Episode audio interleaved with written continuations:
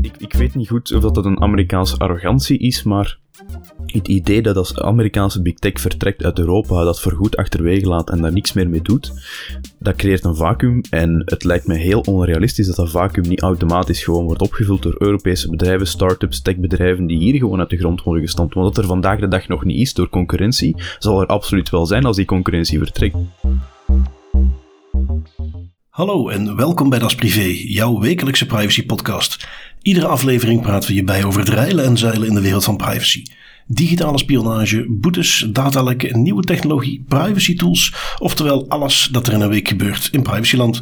Ik ben Bart van Buitenen en samen met Tim van Haren hebben wij het privacy nieuws van deze week gecureerd en eruit gehaald wat er echt toe doet. Wat nemen we mee deze week? Uh, we bekijken op onze manier een stukje van de oorlog uit Oekraïne. Los van de humanitaire ramp die een oorlog inhoudt, staan we stil bij de cyberkant van het verhaal. De Britse politie vangt een verdachte van een zedendelict door gebruik te maken van data van het Brits deelfietssysteem. En de CIA ligt onder vuur vanwege een eerder onbekend surveillance-programma in de mooie traditie van de NSA. Uh, ik heb nog een heel klein beetje feedback. We hadden vorige week de start van een um, ja, hoe moet ik het noemen? Iets waar je kon meedoen via Das Privé. Een uh, dagtraining bij DPI voor Stay Tuned. Uh, een, een, inhoudelijke dag rond beslissingen, autoriteit. Uh, echt de diepte induiken wat betreft privacy en GDPR. ondertussen hebben meer dan tien mensen zich daarvoor aangemeld.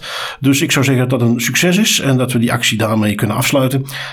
ik kijk er ook naar uit trouwens om dus een aantal van die luisteraars voor het eerst in mei is dat is in levende lijven te zien. Altijd leuk.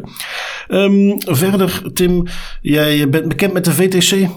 Ja, uiteraard. Zeker na vorige weken. Inderdaad. Eh, VTC, de Vlaamse Toezichtcommissie. We hebben dat al wel eens aangehaald. Je hebt de federale, de GBA, die op zich de bevoegde autoriteit is. Maar voor Vlaamse entiteiten heb je de Vlaamse Toezichtcommissie, de VTC. En tot onze grote verbazing zagen wij dat Das Privé is opgenomen in een van hun recente adviezen. Dat gaat over eh, kantoortoepassingen in de cloud. Denk aan Microsoft Teams. Iets waar de VTC altijd eh, zeer terughoudend in is geweest. Zij zien liever niet dat gegevens van Vlaamse burgers in Amerikaanse clouds komen te staan.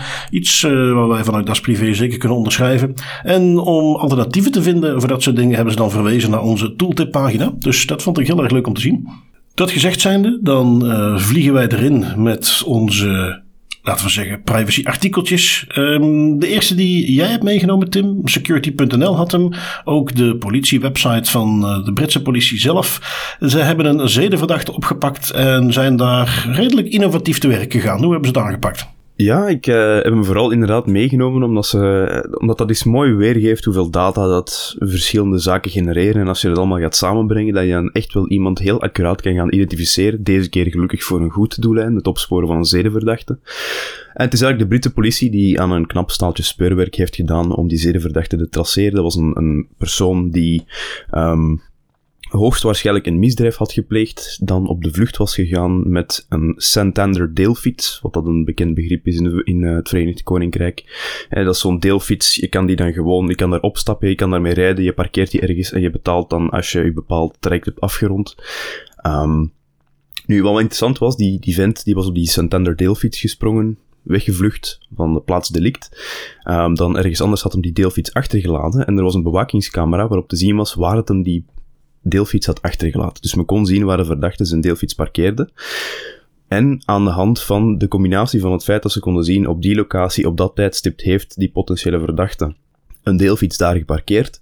En dan financiële analyses om te gaan kijken, ja, op welk moment, op welke locatie, op welk tijdstip was er daar een deelfiets waar betaald voor werd, kon men eigenlijk de gebruikte deelfiets koppelen aan de verdachte en hem identificeren.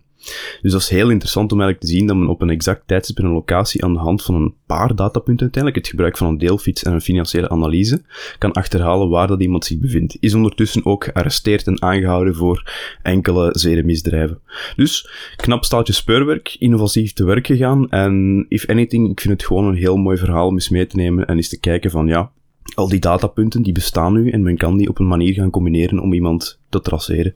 Ja, inderdaad. En uh, hier zie je ook onderbouwd dat het idee, we gaan die gegevens gebruiken wanneer we ze nodig hebben. We gaan die opvragen wanneer we ze nodig hebben. En niet preventief alles naar binnen zuigen. Dat werkt dus ook. Dus uh, we hoeven daarvoor niet iedereen die ooit een deelfiets heeft gebruikt, meteen in een database te stoppen. Want dat is handig als we het nodig hebben. Nee, je kunt dat specifiek doelgericht opvragen wanneer het nodig is. Uh, dus ja, dat laat nog maar eens zien. De, die data is beschikbaar. maar dat is vooral waar ik dan even aan denk als ik dat hoor. Dat hoeft niet allemaal in een centrale database te zitten bij de politie om daar iets mee te kunnen doen. Uh, ik denk eventjes aan uh, recente discussies rond uh, Europol ook, die 4 petabyte aan gegevens hadden. Want ja, mm -hmm. dit, dit, zou wel eens te maken kunnen hebben met een verdachte. Ehm, misschien dat daar iets selectiever in gekeken kan worden en gezegd kan worden van nou die data is er, maar we hoeven die pas op te halen op het moment dat we er echt iets mee willen gaan doen, zal ik maar zeggen. Ja, en ik denk dat dat ook alle partijen ten goede komt. Hè? Want langs de ene kant, de privacy van de burgers is beter gewaarborgd, want iedereen wordt niet zomaar behandeld als een, een verdachte automatisch, laten we het dan maar noemen, als iedereen in een databank gaat steken. Maar langs de andere kant, het maakt het politiewerk ook um, haalbaarder. Want dat is iets dat we elke keer al een gezien hebben als we het hebben over van die centrale databanken waar inlichtingendiensten of politiediensten een hele hoop data over potentiële misdrijven of verdachten insteken, dat men op een bepaald punt komt en beseft van oei, we hebben er te veel data in gestoken en we hebben absoluut niet de manschappen en de mankracht en de tijd en de energie om, in, om met al die data iets nuttigs te gaan doen. Dus die blijft daar dan ook gewoon liggen. Uh, dat is iets waar de Amerikanen best wel raad mee weten. En er is kennelijk een, een nieuw schandaaltje. Uh, is een beetje onder de radar gebleven. Uh, ja, goed, de laatste dagen is het evident waarom het zou gebeuren. Maar het is al van een weekje geleden. Um, website waar ik het vandaan heb, van de IFF en Freedom.press. Dat is zo'n nieuwsorganisatie, of ja, ik moet zeggen een, een soort belangenorganisatie voor vrijheid van de pers. In ieder geval, die haalden dat aan. En dat komt uit een uh, rapportje wat gepubliceerd is door een commissie, de zogenaamde Privacy and Civil Liberties Oversight Board.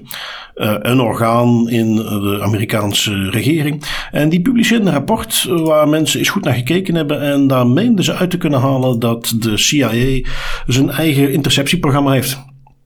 Um, ze doen dat kennelijk met nog minder toezicht dan dat de FBI en de NSA dat met hun programma's deden. Dit schijnt een soort surveillance-programma te zijn waar ze op geen enkele manier verantwoording over, over hoeven af te leggen. Um, het soort programma's wat ten grondslag lag aan het feit dat wij geen uh, Google Analytics kunnen gebruiken en dat je geen data meer zomaar naar Amerika mag sturen. Uh, vooral die programma's van de NSC, zelfs die hebben nog een bepaalde uh, toezichts, een bepaald toezichtsorgaan. FISA heet die wetgeving, de Foreign Intelligence Surveillance Act. En om daar toezicht op te houden heb je de Visa Courts. Die zijn niet erg transparant. Je kunt daar niet, dat is niet iets wat gepubliceerd wordt. Maar in ieder geval zit daar een vorm van toezicht op wel. Dit programma, daar zou zelfs dat soort toezicht nog niet op bestaan. dus de, zegt men aan dat dat nog meer vrijheid is voor, uh, uh, dan voor de CIA dan voor de FBI en de NSC om dat programma toe te passen. Um, het is iets uh, ja, vergelijkbaar met wat men natuurlijk al langer doet vanuit die andere entiteiten op gegevens van niet-Amerikaanse burgers. Maar op het moment, en dat blijkt dus uit die documenten dan, dat het Amerikaanse burgers betreft, dan zijn ze natuurlijk iets sneller op een achterste poot in Amerika.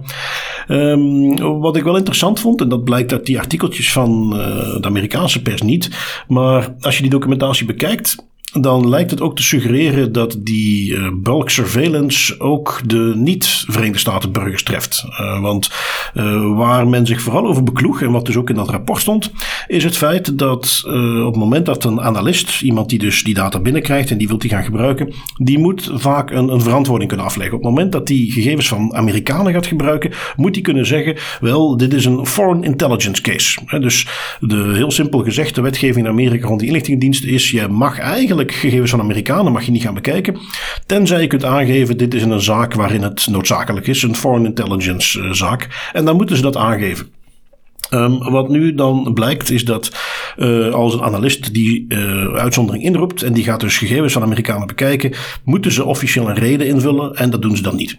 En dat is wat in dat rapportje stond. Uh, dat is wat uh, vervolgens opgepikt werd door een aantal entiteiten. Die zeiden van, hé, hey, wacht eens even, wat voor surveillance programma gaat er hier eigenlijk over? En toen is het balletje aan het rollen gekomen. Maar het suggereert dus meteen, want dat is dan de uitzondering. Ik, ik ga hier gegevens van Amerikanen bekijken. Het suggereert dus meteen dat de CIA, dat bulk surveillance programma, ook gegevens van uh, bijvoorbeeld EU-burgers in zich heeft. En dat daar dan nog wat ongemoeider mee gespeeld kan worden. Um, ja, ik, ik vond hem, oké, het is altijd interessant, maar Maar om ook nog eens mee te geven dat de, de mm, uitspraken bij het Europees Hof, die ideeën van ja, je mag niet zomaar gegevens naar Google Analytics sturen, uh, waar toch ook aan de ene kant vaak wordt gezegd van ja, dat is wat een onzin eigenlijk en dat maakt ons leven alleen maar moeilijker. Maar het is dus niet alleen maar een theoretisch risico. Er komen zo af en toe, popt er ineens naar boven, um, die gegevens die worden gebruikt. Men zamelt die in bij bijvoorbeeld de CIA. Je hebt daar helemaal geen zicht op wat daarmee gebeurt. Als Europees burger kun je het vergeten dat je daar enige recht op kunt uitoefenen. En ja, daar vond ik dit dan toch een, interessant voorbeeldje van. Um, betreffende senatoren die vaker wat meer in de privacy issues zitten, gaan dit nu verder uitzoeken. Want op dit moment is er voor de rest nog relatief weinig bekend. Um, en het triggert bij mij ook het idee van goed, Snowden, jaren geleden kwam wat dingen naar buiten. Nu heb je dit weer wat toevallig via een of ander rapportje eruit komt. Hoeveel meer van dit soort programma's hebben ze eigenlijk? Hè? Ja, inderdaad. En dan um, zijn er van ongetwijfeld nog altijd wel een aantal hoopvolle zielen die misschien bidden en hopen dat er binnenkort een adequaatheidsbesluit komt tussen de Europese Unie en de Verenigde Staten, zodat we het hele Schrems 2 gebeuren achter ons kunnen laten, tot als natuurlijk Schrems 3 er uh, vandoor gaat. En dit soort artikels en, en nieuwspuntjes noem mij misschien cynisch, maar dit haalt voor mij nog eens perfect aan waarom dat wij in de komende jaren waarschijnlijk geen adequaatheidsbesluit gaan krijgen tussen de Europese Unie en de Verenigde Staten. Ik zie het niet echt gebeuren.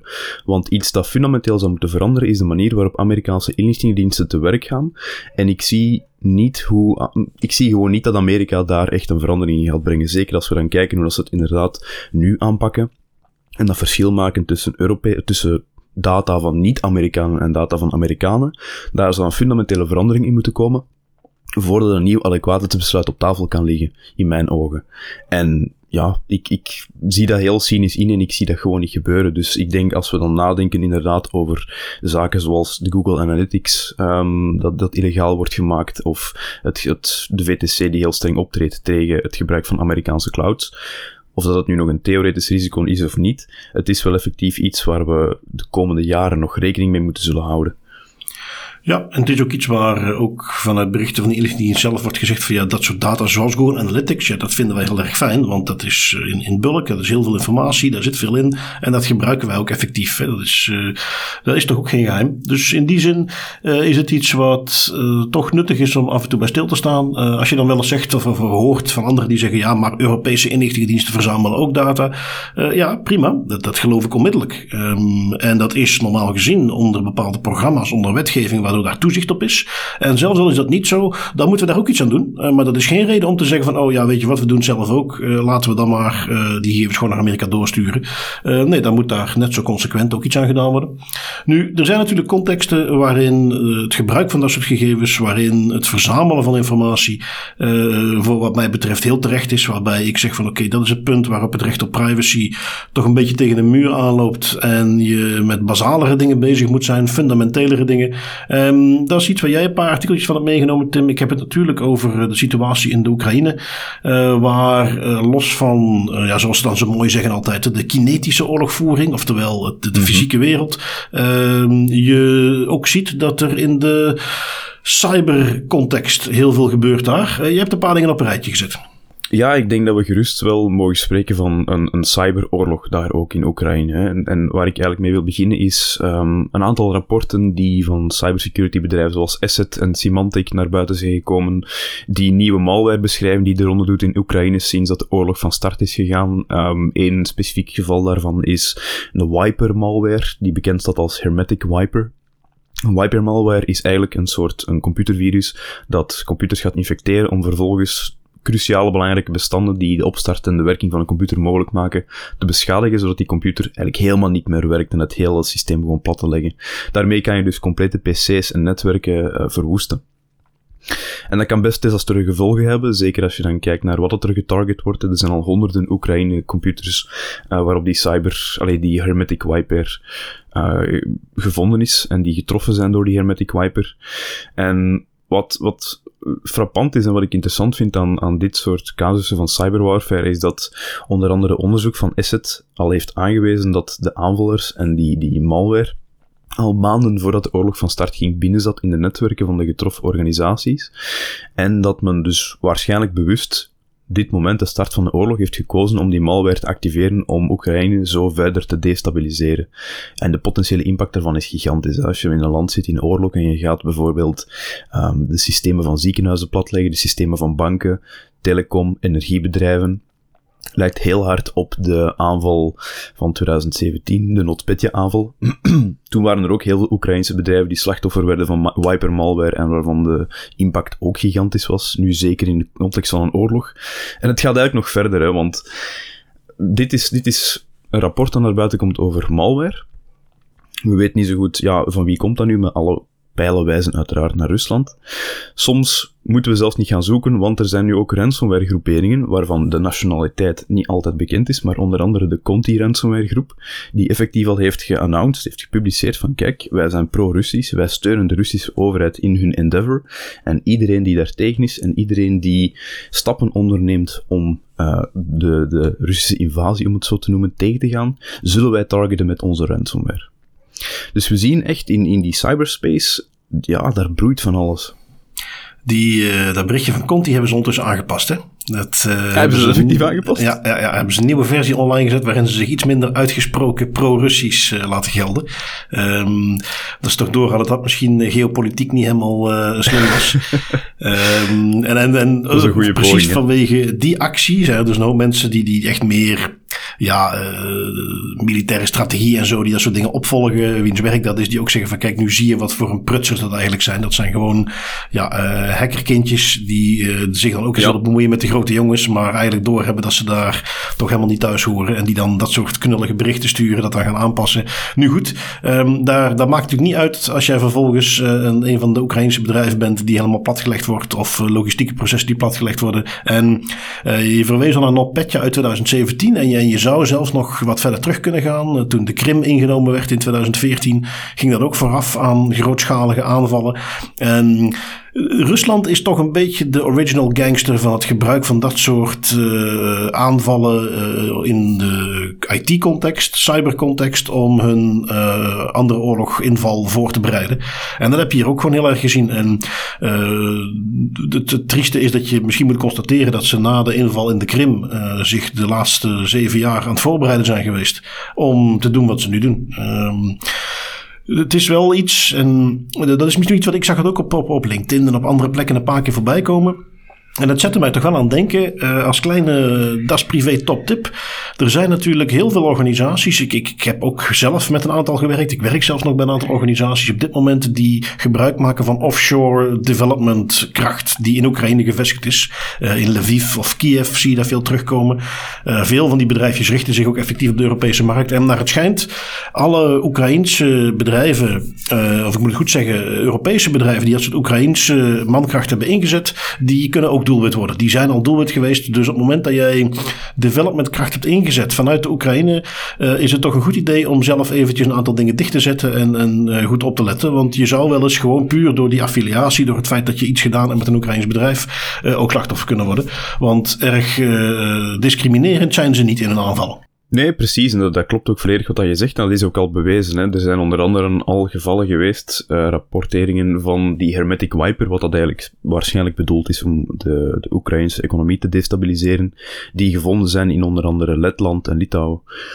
Dus men ziet daar, ja, dat verspreidt zich inderdaad. En als je een verbinding hebt of je hebt contact met een Oekraïns bedrijf, dan is de kans relatief groot dat dat ook bij jou terechtkomt. Ja. Nu goed, om, om slachtoffer te worden van uh, een, uh, een, cyberaanval of uh, iemand die met iets minder gesofisticeerd probeert bij jou binnen te komen, hoef je niet Oekraïens te zijn. Dat is natuurlijk al jarenlang aan de gang. jij hebt er een specifieke meegenomen die op security.nl genoemd werd, waar uh, iemand, ja, je herinnert je misschien, uh, want dat is eigenlijk al een beetje uitgestorven, dat je vroeger regelmatig eens uh, berichtjes kreeg van Nigeriaanse prinsen of een Congolese groot landeigenaar die, als je eventjes 500 euro wilde betalen, kon die jou vervolgens helpen om zijn miljoenen over te hevelen naar Europa. En dan mocht je daar een stukje van houden. ook die evolueren kennelijk, want jij hebt een, een ander soort aanval meegenomen waar iemand mee bekend werd. Ja, en het is eigenlijk een, um, een aanval die elegant is in zijn eenvoud, zal ik het maar zeggen. Het is een aanval die gestart is door een, een 34-jarige Nigeriaanse man. En die man die is erin geslaagd om 5500 accounts van een salarisverwerkingsbedrijf, zoals bijvoorbeeld een SD-Works, te kapen via credential stuffing.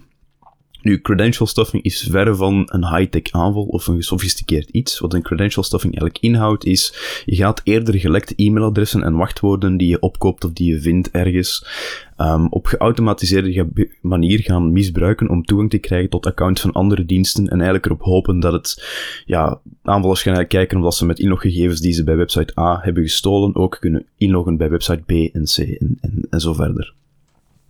Dus die vent dat op die manier accounts van 5500 mensen kunnen kapen. En ja, je gaat raadt al waar dit naartoe gaat. Na toegang tot de account kon hij dus de rekeninggegevens wijzigen naar een prepaid debitkaart die hij zelf had opgesteld. En zo werd dus het salaris van die getroffen slachtoffers niet overgemaakt naar hun eigen rekeningnummer, maar naar de debitkaart van de aanvaller. En wat ik nog het frappantst vind aan dit verhaal is Oké, fijn, dat is elegant in zijn eenvoud. Maar die vent was er ook effectief mee weggekomen als hij niet had beslist om op een bepaald moment naar San Francisco te reizen. Want daar is hij tegengehouden. Moest hij gewoon zijn gebleven waar dat hij zat, dan had hij ermee weggekomen en dan had hij, en ik denk dat het iets van een 800.000 dollar was, kunnen stelen van werknemers. Dus bijna een miljoen. Ja, uh, het is dan natuurlijk, als je dat helemaal gelukt is, is het een beetje de American Dream om dan eens eventjes de big spender uit te gaan hangen in New York of in dit geval dan San Francisco. Uh, maar inderdaad, geen goed idee. Dat, dat zie je trouwens vaker. Hè. Ook die ransomware groepen, uh, vaak weten ze wel wie dat zijn, maar omdat die dan in Rusland blijven of ja. als het om Chinese inlichtingendiensten gaat, omdat die in China blijven, kunnen ze daar weinig aan doen. Dan worden er wel van die arrestatiebevelen uitgevaardigd. en dan soms horen ze wel eens, dan, dan is er eentje die het niet kon laten, maar toch even naar Thailand te vertrekken, wordt daar meteen opgepikt. Uh, dat is zo die tip die je wel eens voorbij ziet komen. Als je dan toch in dat soort kringen vertoeft, ga vooral niet naar een land wat een uitleveringsverdrag met de VS heeft. Um, ik denk dat we daar misschien een tip aan toe kunnen voegen, die tot nu toe zo evident was dat niemand dat deed. Maar uh, je moet niet alleen niet naar een land met een uitleveringsverdrag met de VS gaan, je moet ook niet naar de VS zelf gaan als je dit soort acties hebt uitgevoerd. Nee, inderdaad. Dat is uh, a little bit stupid en dat is inderdaad iets. Dat is vragen om problemen uiteindelijk. En dan kan ik ook niet anders reageren dan, ja, oké, dat zou je nu wel moeten weten. Inderdaad, als je al zover, als je slim genoeg bent om van 5500 accounts uh, te kunnen kapen en, en te kunnen rerouten, dat die gegevens, uh, dat het weer de, de betalingen bij jou terechtkomen in plaats van bij de effectieve mensen. Dan zou je toch ook moeten weten naar Amerika reizen nadat je dat gedaan hebt en bijna een miljoen euro hebt kunnen winnen op, op dat vlak, dollar eerder dat dat niet zo'n slim idee is. Nee, inderdaad. Uh, nu goed, uh, weer eentje die ermee opgepakt is. Uh, dat dat soort dingen, dat dat iets minder makkelijk wordt gemaakt. Want dat is eigenlijk, het is nu om, om met dat soort acties geld te verdienen. Er is een reden waarom het continu blijft gebeuren. Omdat het ook relatief makkelijk is. Dus dat dat iets vaker fout gaat, vind ik niet slecht. Um, nu goed, eh, Tim, je, pakt deze mee, meer op security aspect. Daar heb jij toch eh, wat expertise in. Um, zie je het misschien zitten om die kennis in te gaan zetten bij de gegevensbeschermingsautoriteit? Oh, uh, ja, dat, dat zou ik zeker wel doen. Ik bedoel, na ons, uh, onze, hoe moet ik het zeggen, shout-out in het advies van de VTC lijkt me dat wel de next step voor Das Privé. Juist, juist, dat het alleen maar gepast zou zijn. Ja, inderdaad wel. De, kans is er. Um, na het vertrek van Frank Robbe, die zelfs een ontslag heeft genomen, omdat hij zei van ja, goed, ik, ik ben het er niet mee eens, maar al die discussies en een mogelijk gang naar het Europees Hof, dat is het mij ook niet waard. Dus alsjeblieft, mijn stoeltje stel ik ter beschikking. En dat stoeltje staat dus vrij. en er is een, een vacature gepubliceerd je kunt je nu eh, je kunt solliciteren om eh, lid te worden van het kenniscentrum, het extern uh, kenniscentrum van de GBA. Um, ik heb daar natuurlijk ook even naar gekeken. Ik heb dan eventjes gekeken naar de publicatie in het staatsblad, want dat loopt dan niet via de GBA zelf, dat loopt dan weer via de Kamer. De, GBA officieel is opgericht vanuit de Kamer, om ook een, een, onafhankelijk orgaan te kunnen zijn. En dus die procedure loopt via de Kamer. Dus die doen dat zoals het hoort, die publiceren dat in het Belgisch staatsblad. Um, wat mij wel opviel, is dat um, het solliciteren, dat moet um, via de post. Dat kan op geen andere manier. Um, Of je bij de post ook eventjes je cv wilt stoppen, so far so good. En een kopie van je identiteitskaart. Um, je moet uiteraard Belg zijn. En er moet eventjes een kopie voor een achterkant van de identiteitskaart meegestuurd worden. Dat alles via de post. Ik dacht, dat vind ik dan toch interessant. Ik, ik zal eens even contact opnemen, uh, want daar staat dan wel een e-mailadres voor. Dat mag gewoon via e-mail vragen stellen. En toen werd mij bevestigd van ja, nee, kijk, uh, dat is zo gepubliceerd. Daar staat geen andere manier in, dus dan mogen wij daar niet van afwijken. Dus het moet via de post of u mag het ook ter plekke komen afleveren bij ons op het, adres. Um, ik, ik, moet wel zeggen, gewoon om aan, de, aan de eerste rij deel te kunnen nemen als hier ook weer iets verkeerd gaat in de zin van taalproeven maanden blijven duren. Of, want dat is ook iets wat nu nog speelt en wat ik heel benieuwd van ben hoe ze gaan combineren. Er is een wetsvoorstel om, om heel het expertencentrum uh, aan te gaan passen. Om daar een, een soort extern orgaan van te maken waar uh, adviseurs in zitten extern, maar waar eigenlijk het kenniscentrum op zich een louter intern orgaan is. En hoe zich dat verhoudt tot deze procedure snap ik ook niet helemaal. Uh, maar goed, in ieder geval, als dat dan allemaal gebeurt, ik, ik denk dat ik toch eens mijn cv ga insturen. Je moet voor de rest daar niet heel veel voldoen. Uh, er zijn geen vereisten qua opleiding of iets dergelijks. Natuurlijk moet je kunnen onderbouwen dat je enige kennis hebt. Um, en dan, dan ben ik eens benieuwd hoe zo'n procedure loopt. Ja, cool. En misschien is dat we wel eens uh, kunnen opvolgen in een volgende aflevering. Lijkt me zeker interessant. Ja, inderdaad, inderdaad. Um, dus ja, uh, ik ga het natuurlijk niet via de post doen dan. Ik ga dan wel een keer op locatie langs en dan lever ik het daar ter plekke in. Krijg ik een bewijs van ontvangst, maar dat is dan toch in ieder geval uh, een stukje veiliger. Al had ik dat liever, ik, ik deed ze een paar voorstellen. Hè. Kunnen jullie geen pagina ter beschikking stellen waar zoiets geüpload kan worden op een veilige manier? Of mag ik misschien een geëncrypteerde e-mail sturen waar ik dan het wachtwoord via een sms'je nastuur, dat je die gegevens eruit kunt halen? Nee, nee, nee, kan allemaal niet. De gepubliceerde procedure is via de post en het moet dus via de post. Lekker oldschool. Inderdaad. Uh, een tikkeltje ouderwets misschien. Uh, maar misschien, wie weet, Tim, is het een, een, test. Dat ze eens kijken van ja, mensen die bij het kenniscentrum horen, als die zomaar zonder blikken of blozen uh, dat soort gegevens via de post gaan opsturen. Ja, dat is een, een filtermechanisme om te zeggen nee, alleen degenen die die hard genoeg zijn om okay. het dan ook effectief bij ons neer te komen leggen, die willen we erbij hebben. Ja, maar dan ben je al alvast met de glans geslaagd. Ja, ja, inderdaad. Het zou kunnen. Maar dat is um, round one in the pocket. Nu goed, uh, vanuit Europa probeert men dan toch iets meer mee te zijn. Iets meer uh, aandacht te hebben voor wat er op technologiegebied gebeurt. En uh, in die context heeft men de Data Act aangekondigd. En het is iets waar jij een beetje hebt uitgezocht, Tim, waar, waar die Data Act nou precies over gaat. Ja, de Europese Commissie heeft deze woensdag de Data Act aangekondigd. En de Data Act is eigenlijk momenteel een voorstel om de data-economie in Europa te verbeteren, beter te laten werken en meer controle te geven over data voor alle partijen. Wat de Data Act eigenlijk doet, is het verduidelijkt wie toegang heeft tot data, wie dat, kan delen en onder welke voorwaarden dat dat moet gebeuren en biedt meer, uh, wat dat ik zelf zou zeggen, broodnodige juridische garanties en moet barrières bij het uitwisselen van data verwijderen. Nu, dat is natuurlijk heel zweverig en, en, en heel ruim, dus ik heb een aantal praktische bepalingen uit dat voorstel meegenomen. Um, de eerste bepaling is dat clouddiensten verplicht zouden worden om data en applicaties in hun diensten uitwisselbaar te maken. Dat moet het eenvoudiger maken voor gebruikers om over te stappen van clouddienst A naar clouddienst B en op die manier vendor lock-in vermijden. Wat dat, zeker als ik kijk naar, naar uh, professionele werkveld waar ik ook in zit, dat is een gigantisch probleem. Eens dat je van een bepaalde cloud service provider gebruik maakt en je wilt overstappen naar een andere, bijvoorbeeld omdat er een arrest is dat nu eenmaal zegt dat je Amerikaanse cloud providers niet zomaar meer mag gebruiken, dat is niet gemakkelijk, dat kost heel veel tijd, energie en geld. Dus dat is een van de pijnpunten dat die EU Data Act wilt oppakken. Een andere praktische bepaling is, um, gebruikers een derde moeten de data die ze door gebruik van producten of diensten genereren, zelf kunnen gebruiken of doorgeven. Als je een applicatie gebruikt of je gebruikt een digital device, je kan daar zelf informatie en data in gaan steken die dat ding genereert, ook data op basis van wat jij doet. Um, paar voorbeelden. Autobezitters moeten bijvoorbeeld in staat kunnen zijn om de data die de auto genereert te kunnen delen met een onafhankelijke monteur voor reparaties. Opnieuw om dat idee van vendor lock-in of service lock-in tegen te gaan, zodat iedereen die data kan gebruiken in plaats van enkel licensed vendors die uh, een licentie hebben om daaraan te kunnen of data, om het simpel te zeggen, van fitness app A doorgeven naar fitness app B als je de, de ene app beu bent. Dat soort zaken. Het meer het beheer van de data terug in handen leggen van de mensen die het gebruiken en die het eigenlijk genereren. Wat ik enkel kan toejuichen.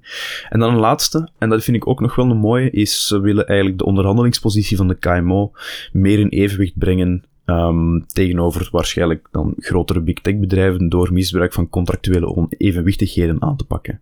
Vooral met als doel om KMO's te beschermen tegen oneerlijke voorwaarden of, of contracten waar men gewoon geen ruimte laat om te onderhandelen, zoals wel vaak te zien is in verwerkersovereenkomsten tussen KMO's en bedrijven zoals Google of Microsoft. al bij al, het is nog een concept uiteraard. Het is een voorstel. Het moet nog door een aantal Europese entiteiten voor het effectief in de wet wordt omgezet. Maar de bepalingen die ik hier zie, vind ik wel heel mooi. En zijn dingen die in de toekomst heel nuttig gaan zijn als die er effectief doorkomen, denk ik. Ja, inderdaad. Eh, Vrijer. Eigenlijk is het een beetje een soort eh, GDPR, maar dan voor niet persoonsgebonden gegevens, is eh, de indruk die ik kreeg.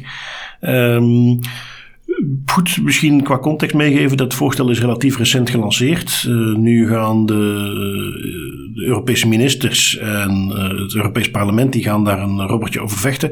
Uh, tot ze tot een gezamenlijke tekst komen. Zo volgt dat proces normaal gezien. De commissie komt met een voorstel. Dan gaan die twee andere entiteiten daar eens over discussiëren. En dan kan het tot een finale tekst komen. Nu goed, bij de GDPR duurde dat vier jaar. E-privacy is nog steeds niet. De Data Governance Act daarentegen. Een act die, die leuke nieuwe term voor een verordening, een, een, regulation, die dus meteen in heel Europa geldt, die niet omgezet moet worden naar eigen wetgeving. Um, die Data Governance Act, die was er in een jaar doorheen. Daar zijn ondertussen de, de onderlinge um, onderhandelingen zijn afgehandeld en, die tekst is klaar om uh, goedgekeurd te worden. Dus ja, wie weet dat ze dit ook snel gaan doen. En ja, het, zou goed zijn in die zin, los van het, het, inhoudelijk uh, nuttige, wat er ook gewoon in zit, um, om eens te zien dat dat proces ook wat sneller kan lopen dat is het ding, hè, want als we kijken naar e-privacy bijvoorbeeld, ja, dat, dat ligt nog altijd op tafel, dat is nu al ontzettend lang bezig en nog altijd geen duidelijkheid wanneer dat er effectief in zijn wet wordt omgezet. Dus ja, het zou wel mooi zijn om te zien of ze dat ook uh, wat smooth kunnen aanpakken. Helemaal. Um, gaan we door met een uh, artikeltje security.nl. Uh, eh, deze week geloof ik toch echt wel met afstand hofleverancier, denk ik Tim. Um, als ik zeg Hikvision, wat zeg jij dan? Chinese cameras. Juist. We hebben het er al een paar keer over gehad in een paar afleveringen. Um, wat er nu nieuw uit is, Rapid7, toch een redelijk bekend security bedrijf. Die hebben wat uh, onderzoek gedaan en die zijn achtergekomen dat er een, een kwetsbaarheid beschikbaar is uh, voor Hikvision camera's. Dus dat betekent op het moment dat jij, het zijn IP-camera's, die hangen dus aan een netwerk. En op het moment dat die toegankelijk zijn, heeft Rapid7 een kwetsbaarheid gevonden die in de praktijk ook al uitgebuit wordt. Dat is wat zij vastgesteld hebben. Die mogelijk om dus toegang te krijgen tot die camera. Los van het feit dat dan de inhoud van die camera te zien is. Uh, misschien nog belangrijker is dat dat dan een springplank wordt. Want die hangt ergens in een netwerk natuurlijk. Dat dat een springplank wordt om dan vervolgens in dat netwerk ook binnen te komen. Het, uh, goed, er was natuurlijk altijd al veel te doen rond die camera's. Ook omdat men zei, ja, daar zitten dan misschien backdoors ingebouwd. Uh, stukjes programmeercode die het mogelijk maken om natuurlijk voornamelijk voor de Chinese inlichtingendiensten om binnen te dringen wanneer ze dat willen. Dit zou je zo ook kunnen zien. Alleen ik, wel, ik, ik, moet wel zeggen, het deed me een beetje denken aan uh, die app rond de Winter Olympics in Beijing, de Olympische Spelen.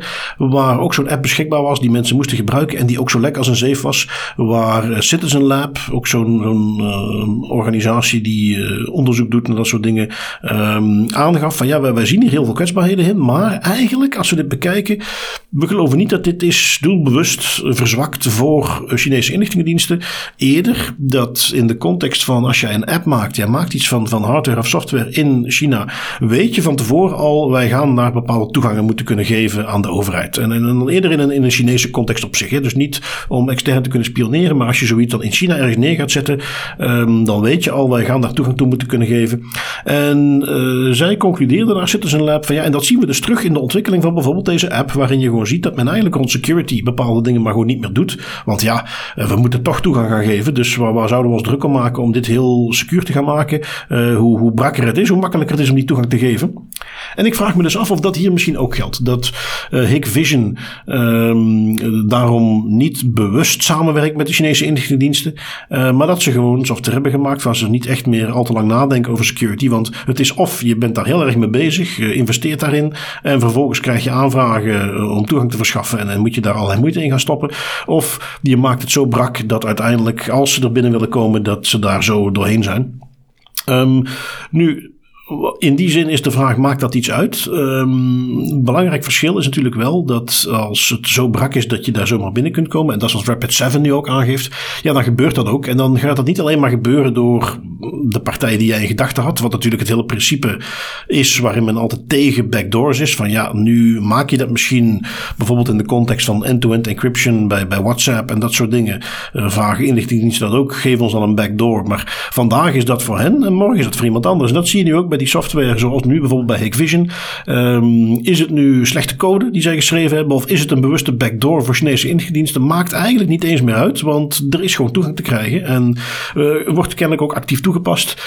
Uh, kunnen we wel concluderen dat de adviezen die we recent hebben gezien, uh, zowel in Nederland als in België, gaat die Hikvision toch maar eens eventjes weren uit gevoelige contexten, ja. waar gevoelige gegevens zichtbaar zouden zijn, dat dat zeer terecht is. Ja, en ik, ik um, of, dat het nu, of dat het nu klopt of niet, het idee van, van software developers in China, die, die gaan gewoon geen moeite meer steken in het veilig maken van hun code of in het patchen van bepaalde vulnerabilities, want ze weten toch dat ze die als ze daar een request voor krijgen, verplicht zijn om die uh, te geven aan de Chinese overheid. Maar ik vind dat, als dat idee klopt, als dat idee waar is, stel dat het zo zou zijn, ik vind dat een heel beangstigende gedachte, want dat betekent dat je eigenlijk in China met een software development cultuur zit, die er al van uitgaat by default dat bepaalde security instellingen er gewoon niet meer moeten inzitten, puur omdat de Chinese overheid de capaciteit heeft om je op elk moment te verplichten om toegang te verschaffen tot een applicatie of tot data van een applicatie.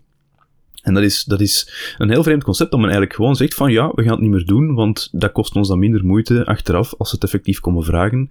En dan zit je gewoon met een applicatie of een, of een product dat eigenlijk zo lekker is als een zeef. Ja, maar het is precies dat basisprincipe wat ook altijd aangehaald wordt, waarom dit soort dingen een slecht idee zijn. Je creëert er inderdaad een bepaalde cultuur rond. En, en het is tot nu toe maar gewoon een, een gok. Hè. Het iets wat ik hier nu even roep. Het is wat Citizen Lab, toen ze die Beijing-app alles even bekeken. Maar, maar het, het, klinkt logisch en, en we gaan dat steeds vaker zien. Um, je, ziet dat ook als je kijkt naar, um, pak maar even een heel uh, praktisch voorbeeldje. Als je dingen van AliExpress bestelt, moeten we niet omheen draaien. Daar weet iedereen, dat is niet voor niks goedkoper. Dat is vaak ook gewoon slechtere kwaliteit. En voor sommige dingen maakt dat niks uit. Voor andere dingen ga je dat daar niet bestellen. Uh, een interessante parallel vind ik dan dat je dus zou kunnen zeggen, eh, kijk ook naar de GDPR, kijk naar andere soorten wetgeving, kijk naar als dan in de context van consumentengoederen gaat, de, de CE-verplichtingen die je hebt om iets CE gecertificeerd te krijgen, zorgt er wel voor, verplicht bepaalde partijen er ook toe om gewoon betere dingen te maken, om beter na te denken over dingen en uiteindelijk betere producten te maken. En um, we komen er straks nog eens op als we een artikeltje meenemen over hoe de EU zijn eigen graf aan het graven is met al hun regulering. Is dit een argument om te zeggen van ja, dat, dat, dat, daar valt toch aardig over te discussiëren of het wel echt op die manier werkt. Uh, met dit voorbeeldje nu uh, wat we zien. Um, nu, als we het dan hebben over uh, wetgeving die innovatie stimuleert. je hebt er ook eentje meegenomen, andermaal van security.nl. Al heb ik die wel op meer plekken gezien. Over het nieuwe ISA-systeem, wat verplicht gaat worden. Um, waar hebben we het over, het ISA-systeem? Ja, ik bedoel, Security.nl is gewoon de hofleverancier geworden van deze podcast. We kunnen er niet meer omheen. En over ISA, wel, um, het is zo, we hebben het ook al een aantal keer meegenomen in de podcast, in de vorige aflevering. Auto's verzamelen steeds meer en meer data en gegevens over rijgedrag, over de gebruiker, over de omgeving waar ze in rijden. Dat is een toekomst waar we in zitten, dat is een, een realiteit waar we in zitten. En er is een nieuw stukje wetgeving, er is iets nieuws dat op komst is. Vanaf juli 2022 wordt het verplicht om in nieuwe auto's die gefabriceerd worden een Intelligent Speed Assistant, een ISA, te bouwen. Een ISA waarschuwt bestuurders um, wanneer de maximumsnelheid overschreden wordt aan de hand van een aantal zaken. Dat kan zijn met een, een piepje, een, een audiotoon, haptische feedback aan het sturen of op de, op de gaspedaal, um, of automatische snelheidscontroles, dat die effectief gas gaat, gaat afnemen, zodat de auto vertraagt daar klonk bij mij meteen een privacy-alarm van, oh, oh, die ISA, die Speed Assistant Control, um, wat gaat die data, wat gaat die opslaan? Gaat die data verwerken? Gaat die data doorsturen naar bepaalde partijen?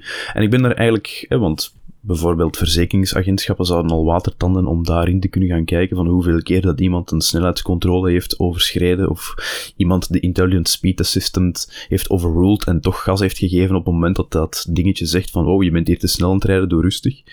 Um, eigenlijk wel aangenaam verrast over die ISA, want die slaat gewoon helemaal geen data op en stelt ook geen data ter beschikking aan derde partijen. Dus eigenlijk een, mooi staaltje van ook een beetje privacy by design.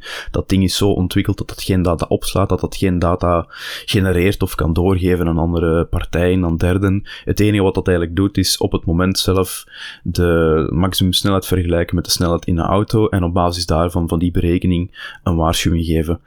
En dat is alles. En dat is eigenlijk perfect, want dat is, dat is ook hoe dat het zou moeten zijn. Hè? Dat ding heeft een doel, dat bereikt zijn doel zonder daarmee meer data op te slaan of de data te genereren. En meer moet dat eigenlijk niet zijn. Ik vind dat een mooi voorbeeld van privacy by design. Ja, inderdaad. Um, ik heb die, die wetsvoorstellen ook, of, nou, die, dat zijn wetten, ik heb die ook voorbij zien komen. Volgens mij hebben we dat zelfs in de podcast, maar dat is al echt al ja, bijna een jaar geleden, denk ik, hebben we het daar wel eens over gehad. Um, waarbij ik me meen te herinneren dat er ook een situatie was, of, of dat het in ieder geval kon gebeuren. De wetgeving voorziet niet dat die data wordt doorgegeven, maar de auto gaat die gegevens wel moeten registreren. En fabrikanten kunnen die data vervolgens ook wel, uh, die registreren dat ook. En die kunnen daar iets mee gaan doen. Ik ben wel benieuwd hoe, het evolueert. Het, idee op zich natuurlijk, helemaal mee eens, valt weinig op af te dingen. Uh, extra systemen om mensen te stimuleren om hun snelheid te beperken. Um, ja, kijk, uh, laat ik het zo zeggen. Ik, ik ben meer van het type, ik wil niet al te veel onderdrukt worden door de overheden. Dit is een systeem wat uh, je gaat adviseren. Uh, het moment dat we ooit met een systeem komen wat zegt, oké, okay, 120, daar stopt het. Uh, wij hebben voor u de keuze gemaakt. U heeft een auto die weet ik veel welke snelheid kan, maar dat maakt niet uit. Je mag hier maar 120 en dat is het. dat is het moment waarop ik daar meer moeite mee ga hebben. Dit zijn voorlopig nog gewoon piepjes en tutjes die je ook kunt negeren. Ja, ja en het, de ISA kan je ook gewoon bij het opstarten van de auto afzetten. Dus het is iets dat by default aanstaat, maar het is wel iets dat zo geconfigureerd kan worden dat je dat ding helemaal kan uitzetten tijdens het rijden. Dus je hoeft er zelfs geen rekening mee te houden als je dat niet wilt. En ik denk het punt dat je ook aanhaalt van de vorige podcast, van een van de vorige afleveringen waar we het daarover hadden, Bart. Um, het, we zouden iets moeten checken natuurlijk, maar ik denk dat dat ook wel eens kan slaan op een ander dingetje dat ook wordt ingebouwd in nieuwe auto's binnenkort. De Event Data Recorder, een beetje een, een black box. En daar kan een fabrikant wel aan en daar kunnen onderzoeksinstellingen wel aan. En als er een ongeval zou zijn, kan dan ook de rechtbank die data daaruit opvragen.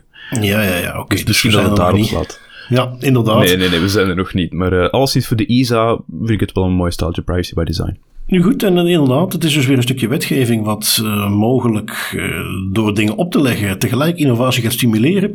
Uh, het is iets wat natuurlijk een beetje ingaat tegen de Amerikaanse manier van denken. Um, laat de markt zo vrij mogelijk, die gaan zichzelf wel reguleren en dan ontstaan daar vanzelf door concurrentie allerlei mooie innovaties uit die het beste met de wereld voor hebben.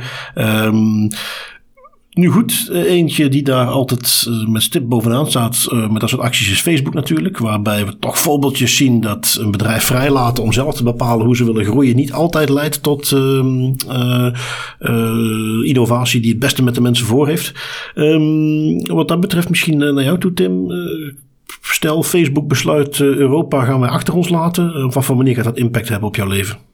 Um, op mijn leven gaat dat een heel klein impact hebben, want ik heb al lang geen Facebook en Instagram en andere producten van, van Meta meer. Um, dus op mijn impact relatief laag. Maar als ik moet kijken naar bijvoorbeeld mijn leeftijdsgenoten of mensen van, van mijn generatie, iets waar ik oprecht van overtuigd ben als Facebook, Instagram en, social media in het algemeen gewoon morgen stopt, maar dan vooral Facebook en Instagram. Ik ben er oprecht van overtuigd dat er wel uh, een aantal minder cases van uh, depressiviteit zullen zijn onder mijn lotgenoten en mijn leeftijdsgenoten. Oké. Ja, dus iets, uh, ik denk dat dat op zich zelfs niet eens met leeftijd te maken heeft. Um, is iets waar, ik neem aan, ik kan me even niet exact herinneren, maar ongetwijfeld hebben wij in een van de vorige afleveringen wel vermeld dat Facebook dus kortstondig even dreigde met uh, Europa verlaten. Ja. Uh, dat zij right. het benoemde als een risico. Uh, dat werd vervolgens onthaald. Ik herinner me een, een, interview wat beschikbaar was, een videootje van de Franse en Duitse minister van Financiën, die zoiets zeiden van nou, het leven zou eigenlijk heel goed zijn zonder Facebook. we zien daar eigenlijk niet echt een probleem.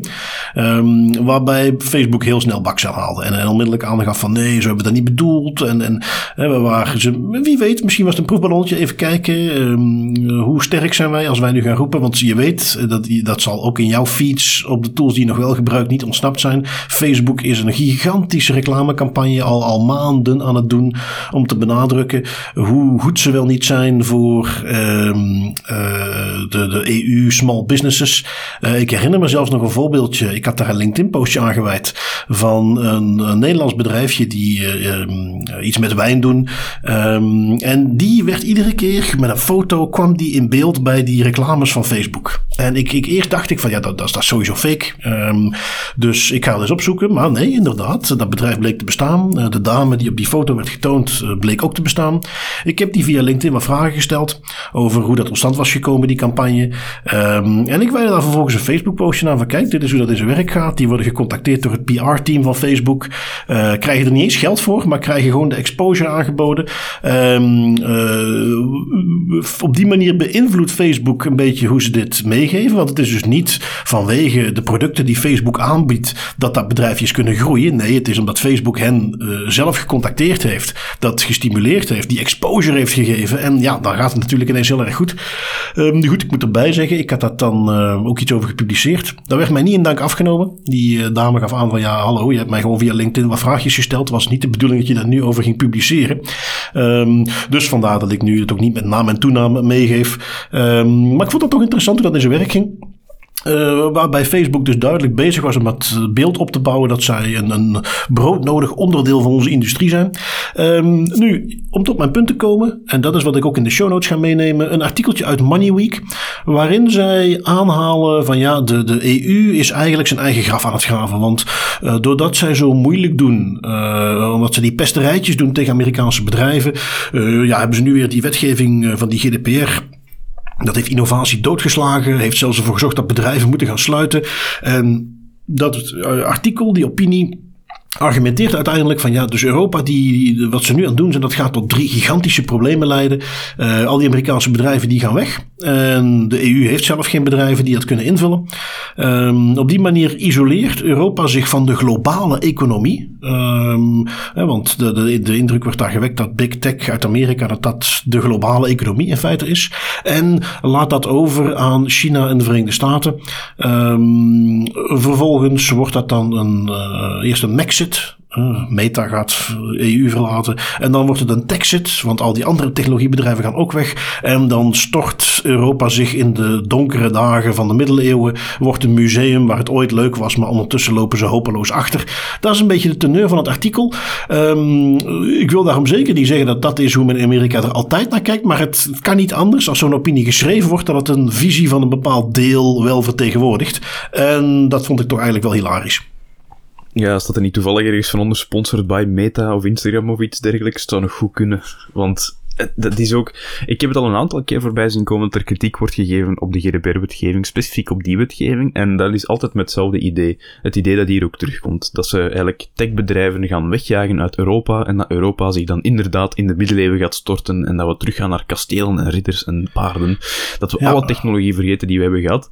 En ook ik, ik weet niet goed of dat een Amerikaanse arrogantie is, maar het idee dat als Amerikaanse big tech vertrekt uit Europa, dat voorgoed achterwege laat en daar niks meer mee doet, dat creëert een vacuüm en het lijkt me heel onrealistisch dat dat vacuüm niet automatisch gewoon wordt opgevuld door Europese bedrijven, start-ups, techbedrijven die hier gewoon uit de grond worden gestampt. Want dat er vandaag de dag nog niet is door concurrentie, zal er absoluut wel zijn als die concurrentie vertrekt. Ja, ja, precies. Uh, wie weet dat we inderdaad eventjes om ons heen kijken van met wie moeten we deze fantastische vakantiefoto nu gaan delen. Maar dat zal niet lang duren voor daar een alternatief voor is. Dus nee, nee. zo dramatisch zie ik het niet in. Uh, op, op de media waar ik het voorbij zag komen werd het ook met hoongelach onthaald. Daar niet van. Het is niet alsof het echt heel veel indruk maakte. Maar ik vond het toch grappig uh, om die eens mee te nemen. Um, even kijken, dan zijn wij toegekomen aan het stukje met datalekken. Um, jij hebt er, het zal je niet verbazen, eentje meegenomen van security.nl. Uh, zo waar een pannenfabrikant die met een lekje zit. Ja, ja, de Amerikaanse pannenfabrikant Meyer heeft uh, hun personeel gewaarschuwd voor een datalek waarbij toch wel bijzonder veel gevoelige gegevens gelekt zijn na een hackingaanval. Uh, nee, sorry, correctie, gesofisticeerde hackingaanval. Um, en de aanvaller die kreeg, ja, die kreeg toegang tot personeelsgegevens van ongeveer 2800 werknemers. En de waslijst aan gegevens die gelekt zijn is, is hallucinant. We beginnen met de, de obvious ones, naam, adres, geboortedatum, geslacht, en nu wordt interessant, etniciteit, social security nummer, resultaten van drugtests, coronavaccinatiestatus, immigratiestatus en als kerst op deze toch wel heel zure taart ook een kopie van het rijbewijs en paspoort van 2800 werknemers dat nu gewoon ergens op verkocht wordt op de dark webs of op straat ligt. En hier kan ik gewoon niet anders dan nog even heel goed benadrukken, thank god for GDPR, want dat zou hier gewoon... Het zou kunnen, de gevolgen zouden gigantisch zijn. Kun je je voorstellen, uh, pannenfabrikant, hier ergens uh, in, uh, in de Kempen. Jij komt daar solliciteren. Ja, nee, geen probleem. weet wel, we doen regelmatig drugstest. we gaan even noteren wat jouw afkomst is. Um, en natuurlijk vaccinatiestatus gaan we ook opvragen. Kijk, er is hier rond vaccinatiestatus al genoeg te doen. En er zijn zeker ook hier discussie mhm. dat werkgevers dat moeten kunnen gaan bijhouden. Um, in, in hele specifieke contexten. We kennen nu in, in België de vaccinatieplicht in de zorgsector. Um, gebeurt dat wel. Maar vooral dat ook dat stukje van die drugstests.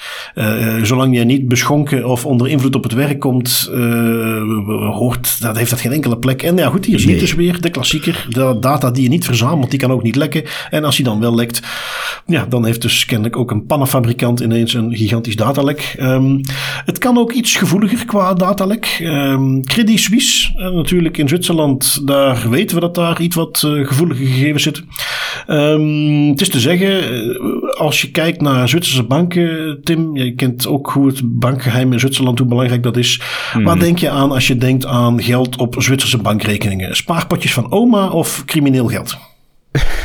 ik vrees toch dat uh, het cliënteel van de Zwitserse banken iets uh, aan de meer immorele kant van de lijn bevindt. Ik, uh, ja, daarom niet per se overal natuurlijk. Helemaal, um, Maar Credit Suisse staat er wel een beetje onbekend dat als jij dan toch je geld in Zwitserland wilt zetten en de, de afkomst is, uh, laten we zeggen, niet uh, 100% te bewijzen, dan Credit Suisse is de plek waar je heen moet. Um, ze hebben weer te maken met na de Panama Papers, na andere soorten lekken. Ik ben de namen even kwijt, de catchy namen die ze daarvoor verzinnen. Maar in ieder geval, dat kwam recent wel meer naar buiten. En dus nu heeft Credit Suisse ermee te maken dat een uh, klokkenluider data naar buiten heeft gebracht. Um, het is een, een, lek wat gaat over ongeveer uh, 30, uh, sorry, 80 miljard wat op die bankrekeningen staat. Dat zou dan gaan om een 18.000 uh, bankrekeningen. Het is een, gezamenlijk onderzoek. Ik heb hem meegenomen van The Guardian, maar er hebben heel veel Europese persentiteiten hebben daar aan meegewerkt. Um, wat zit daar bijvoorbeeld in? Informatie over uh, het Vaticaan, die uh, hun geld hebben gebruikt om in allerlei shady vastgoeddeals te investeren. Waar het fraudeonderzoek ook nu nog loopt, waar ook een kardinaal van beschuldigd wordt. Dus het, feit dat je met een hoge hoed op en een kruisje rond je nek rondloopt, betekent niet dat je niet betrokken kunt zijn bij een flinke financiële fraude. Um, hebben we het nog niet over het andere soort misdrijven waar de katholieke kerk vaak mee in verband wordt gebracht. Wat hebben we nog uit het assortiment? Een greep, een veroordeelde mensensmokkelaar uit de Filipijnen. Uh, iemand die zich veel bezig hield met beursfraude en ook omkopingen deed.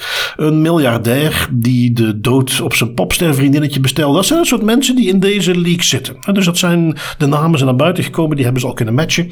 Um, ja, dat is uh, iets waar ik ben op moet zeggen. Het is een datalek. Um, het is het soort lek waar ik dan iets minder wakker van kan liggen. Ja, ja ik, ik, ik, moet er ook wel mee akkoord gaan. Als, het, als we dan kijken naar de slachtoffers, dan uh, denk ik dat het wel niet is, erg is dat dat ook het daglicht is bekijkt.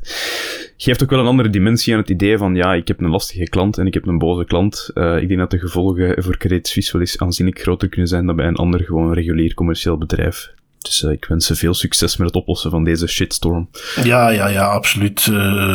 Thoughts and prayers voor Credit Suisse. Uh, ja. Even zien wat dichter bij huis. Uh, ook een datalekje. De stad Hasselt. Wat is daar gebeurd volgens, je raadt het nooit, security.nl, Tim? Uh, ja, of course. Die hebben een rookie mistake gemaakt, Bart. De stad Hasselt die, uh, ja, die, heeft een bak, die heeft een bakkenbestand met persoonsgegevens van ruim 1200 sollicitanten gelekt, waaronder naam, adres, telefoonnummer, e-mailadres, het rechtstreekste en de rekeningnummers van die mensen. En hoe kwam dat wel? Um, ze hebben onderhoudswerkzaamheden uitgevoerd op de sollicitatiewebsite van de stad Hasselt en dan werd er ook een backup gemaakt van de website. Uh, en daarbij werden alle cv's en foto's van de sollicitanten die tussen het jaar 2017 en 2021 reageerden op een vacature opgeslagen in een zip-bestand. Uh, en daar is eigenlijk een cruciale fout ontstaan, want dat zip-bestand dat werd niet geëncrypteerd, dat stond gewoon in plain text open. En na het onderhoud van de website zijn ze vergeten dat dat zip-bestand nog ergens ook publiek beschikbaar stond en hebben ze dat terug dus effectief mee op de website gezet.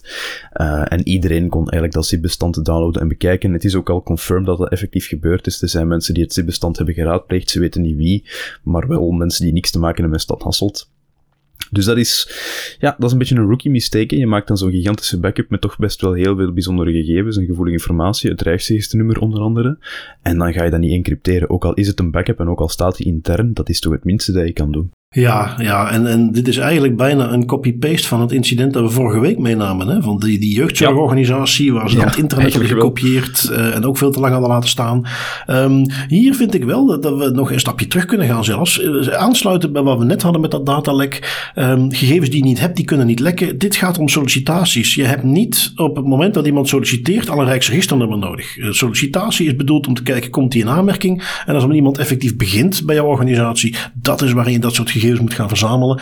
Dus ook dat. En dat is trouwens eentje die ik al vaak ben tegengekomen. Hè, dat uit, uit ja, kijk, gemakzucht klinkt te onvriendelijk. Uh, uit efficiëntie in het aannameproces, omdat ze vaak mensen nodig hebben, willen ze al die gegevens meteen hebben, zodat ze snel kunnen schakelen. Um, dat snap ik ergens wel, maar tegelijkertijd is het een stukje wetgeving wat jou verbiedt om wat te doen. En dat is precies vanwege dit soort situaties. Dus de rookie mistake is natuurlijk dat ze een zip ongeëncrypteerd ergens neer hebben gezet. Maar de rookie mistake gaat eigenlijk nog een stapje terug, want die gegevens hadden überhaupt al nooit in de fase van de sollicitatie verzameld moeten worden. Ja, en ook niet zo lang, hè, want het is tussen 2017 en 2021 ook dat, hè, dataretentie, ja, die gegevens van die sollicitanten moeten belangen zo lang niet bijhouden. Zeker voor de mensen uit 2017, ja, 18, ik zal zelfs zeggen 19. Dat is en, en zoals de privacy, GDPR mensen onder ons weten, het zijn de absolute basisprincipes.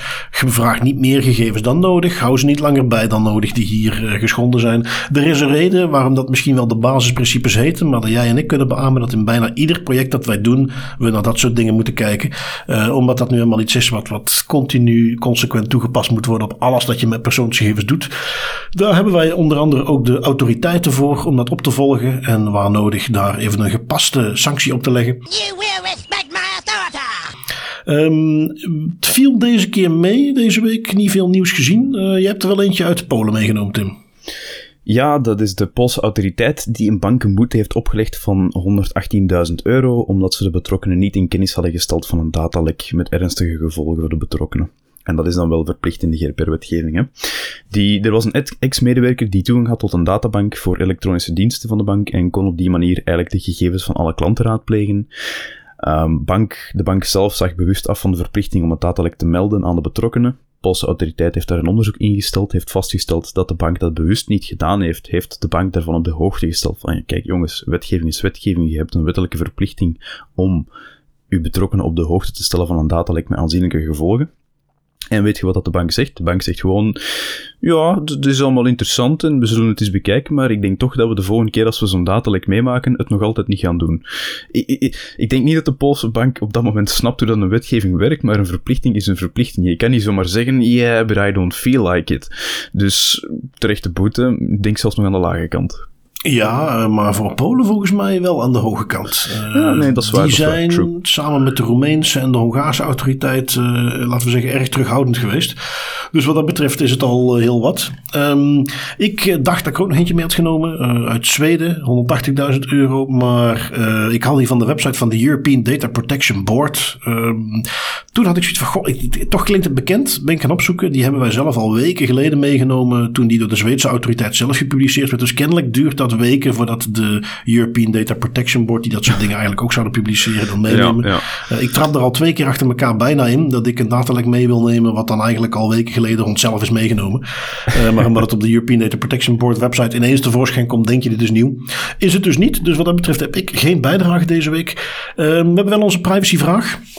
En die sluit eigenlijk naadloos aan op dat punt dat we net al aanhaalden van gegevens opvragen op het moment dat het nog niet nodig is. Uh, waar ging dit over? Uh, iemand uit de Das Privé Community die was bezig om een eh, kind op een wachtlijst te zetten voor een zomerkamp. Um, side note, iets waar ik ook al mee te maken heb gehad. Ja, dat is een wachtlijst in februari om in de zomer mee op kamp te mogen. Uh, dat is nu al helemaal volgeboekt. Um, en op die wachtlijst werd er dan gevraagd om ook meteen eventjes Rijksregisternummer mee te geven, medische vragenlijst in te vullen. Um, in eerste instantie, eh, om dat even te kaderen, uh, je krijgt als je je kind op zomerkamp stuurt, krijg je dan een attest. Dat is aftrekbaar bij de belastingen en dat moet op Rijksregisternummer. Dus in die zin mogen ze het wel vragen uh, uiteindelijk. Medische vragenlijst ik kan me dat nog voorstellen. Het is te zeggen, eh, ik weet ook voor sommige kampen ook op bepaalde doelgroepen gericht. maar zelfs als dat niet op doelgroepen gericht is, als iemand bepaalde medische wensen heeft, moet je dat mee kunnen nemen. als je op een wachtlijst staat en er zijn maar een bepaald aantal plekken, moet je ook dat soort dingen mee kunnen nemen. Dus ik kan me daar nog iets bij voorstellen. maar zeker de Rijksregisternummer hoort er niet bij thuis. En dus de privacyvraag gaat natuurlijk over van ja, in hoeverre mag men dat vragen. En daar is het principe, en, en dat is iets waar we ons echt wel bewust van mogen zijn, want dat gebeurt heel erg vaak. En je mag je dus weten dat men daar dus vaak tegen zondigt. Gegevens opvragen op een moment dat het nog niet nodig is. En hier ook weer om op een wachtlijst te staan. Tegen dat je in aanmerking komt om mee te gaan op dat kamp, dan kun je de gegevens die nodig zijn voor de echte inschrijving en de afhandeling achteraf kun je gaan vragen. Maar op het moment dat je gegevens nog niet nodig hebt, als je ze opvraagt, ja, dan mag je ze dus eigenlijk niet opvragen. Dat is dat hele simpele basisprincipe. Verwerk alleen maar die gegevens die je nodig hebt. Um, sluiten wij af met onze privacy pointers. Um, Tim, wat heb jij eh, als tip rond omgaan met je gegevens deze week meegenomen? Wel, eigenlijk een hele simpele tip. Um, durf de rechten die de GDPR-wetgeving u, u geeft als betrokkenen, durf die af en toe ook eens te gebruiken. Hè? Je hebt een recht op inzage, bijvoorbeeld een recht op vergetelheid, een recht op overdraagbaarheid. Als je op een bepaald moment stoot op iets waarvan je zegt, oei, dat is een organisatie waarvan ik eigenlijk niet zo graag heb dat die met mijn persoonsgegevens omgaat, of ik wil gewoon weten wat dat die doen met mijn persoonsgegevens. Er zijn bepaalde rechten die je hebt om daar meer informatie over te krijgen of om daar een verandering in te brengen. Um, die bedrijven, de meeste DPO's weten ook wel hoe dat ze met zo'n rechten moeten omgaan, anders zouden het heel slechte DPO's zijn. Dus laat u zeker niet, niet tegenhouden door het idee om er af en toe eens gebruik van te maken van een recht, al was het maar uit nieuwsgierigheid. En moet het jezelf niet moeilijk maken als je dat ooit eens wilt doen. Um, als je zelf geen zin hebt om, om requests te sturen of, of zaken die juridisch in orde zijn. Er bestaan zelfs al tools. We hebben er ook eentje meegenomen in onze tooltip een aantal afleveringen geleden, datarequests.org, waar je gewoon aan de hand van een aantal parameters je eigen uh, request, je eigen recht kan gaan samenstellen en dat kan gaan doorsturen naar de DPO van de betrokken organisatie. Ja, Nee, uh, prima inderdaad. Iets wat ik overigens zelf ook uh, regelmatig doe. Uh, zeker als ik weer eens direct marketing mails krijg of iets dergelijks. is gewoon nuttig. En zie het ook als een beetje je, je burgerplicht. Ehm, samen ervoor zorgen dat we organisaties een beetje in check houden door af en toe zo'n zoiets uit te oefenen. Um, de ene organisatie die zegt oké, okay, dat bin there, done that. Dat doen we even. De andere zegt van oei, wat is dit? waar komt dit vandaan? En die voelen zich onder druk gezet. Precies. Maar dat is prima, want dat betekent dat ze daar eigenlijk helemaal niet over nagedacht hadden. En het is nu helemaal zo, op het moment dat je met mensen hun gegevens omgaat, dan moet je je aan bepaalde regels houden. Die zijn er niet voor niks. Um, ik heb een tip meegenomen. Ik zat me al vaker te bedenken. Ik bedoel, we laten Clearview natuurlijk ontzettend vaak voorbij komen. Die, dat, bedrijfje wat op het hele internet afgeschuimd heeft. En vervolgens eh, plaatjes van mensen um, in hun database heeft gestopt. Gekoppeld aan de namen die er vaak bij staan op Facebook en andere sites. En hoe ze dus aan een, een database komen waar gezichtsherkenning mee kan gebeuren. Um, ik kwam al een tijdje geleden, liep ik eens tegen van die uh, AI art generators aan. Dus van die, ja, je geeft een paar keywords in en dan genereert dat een kunstwerkje. Nou, dat is, dat sowieso al wel grappig. Ik heb daar eens mee gespeeld. Maar nou bedacht ik me laatst dat daar ook andere toepassingen van zijn. Je hebt er namelijk ook varianten waar je een, uh, zelf een foto kunt uploaden, of een plaatje. En dan een soort stijl kunt kiezen. Uh, pop art of bepaalde kleurenpatronen of in de stijl van Vincent van Gogh. En ik heb daar eens een keer een, een een soort profielfoto geüpload. En dan krijg je eigenlijk best een leuk resultaat. Um, geeft dus een beetje een, een, wat uniekere profielfoto. Je bent nog steeds prima herkenbaar, maar er is een soort schilderstijl van gemaakt. En ja, Tim, jij kunt hem zien natuurlijk. Ik heb eh, er een voorbeeldje van in onze show notes gezet of in onze runsheet. Um, ja, je herkent mij nog prima, maar toch is het iets unieks, hè? Ja, het is, iets, het is iets heel cool. En ik vraag me inderdaad ook af hoe goed dat het u beschermt, de foto alleszins beschermt tegen inderdaad het, uh, het meenemen in neural networks en dat laten genereren. Ja, volgens mij heel goed, want uh, waar, uh, bedoel, die gezichtsherkenningsalgoritmes zijn ondertussen best goed, maar uh, dit plaatje wat jij nu ziet, bedoel, je ziet het, daar zijn allerlei artsy effecten overheen gegaan. er zitten wat extra kleuren op. Um, Oké, okay, je kunt de plaats van mijn neus, mijn ogen en mijn mond nog wel herleiden. En het feit dat ik een bril op heb, maar ik, ik zou toch verwachten dat dit een zeer afdoende bescherming biedt tegen een gezichtsherkenningsalgoritme. zeker in de context van die halen gewoon een plaatje binnen van LinkedIn en koppelen dan aan mijn naam. Ehm, en dus, dat is dan heel concreet de privacy pointer. Als je een profielfoto wilt kunnen delen en je wilt toch ook je eigen gezicht er een beetje laten zien, maar je wilt niet dat je daarmee meteen in eh, Clearview-achtige algoritmes opgenomen wordt, is dit de tip die ik meegeef. Dat is deepdreamgenerator.com. Komt uiteraard ook in de show notes. En daar kun je je eigen plaatje uploaden en dan, uploaden en dan door AI laten vervormen. Nog steeds herkenbaar, maar toch net met een, een beetje een twist. Goed. Ja, het ziet er eigenlijk nog wel cool uit ook, hè? Ja, precies, inderdaad. Los van het feit dat, dat het u beschermt, ik vind het nog wel een leuk resultaat. Ja, ja, inderdaad, inderdaad. Um, Oké, Tim, dan zijn wij er voor deze week weer doorheen. Um, ik vond het weer een genoegen en een leuke show op te nemen. Luisteraars, jullie zijn bedankt. En Tim, jij ook weer. Ja, dus het genoegen is zoals altijd volledig wederzijds, Bart. En tot volgende week. Tot volgende week.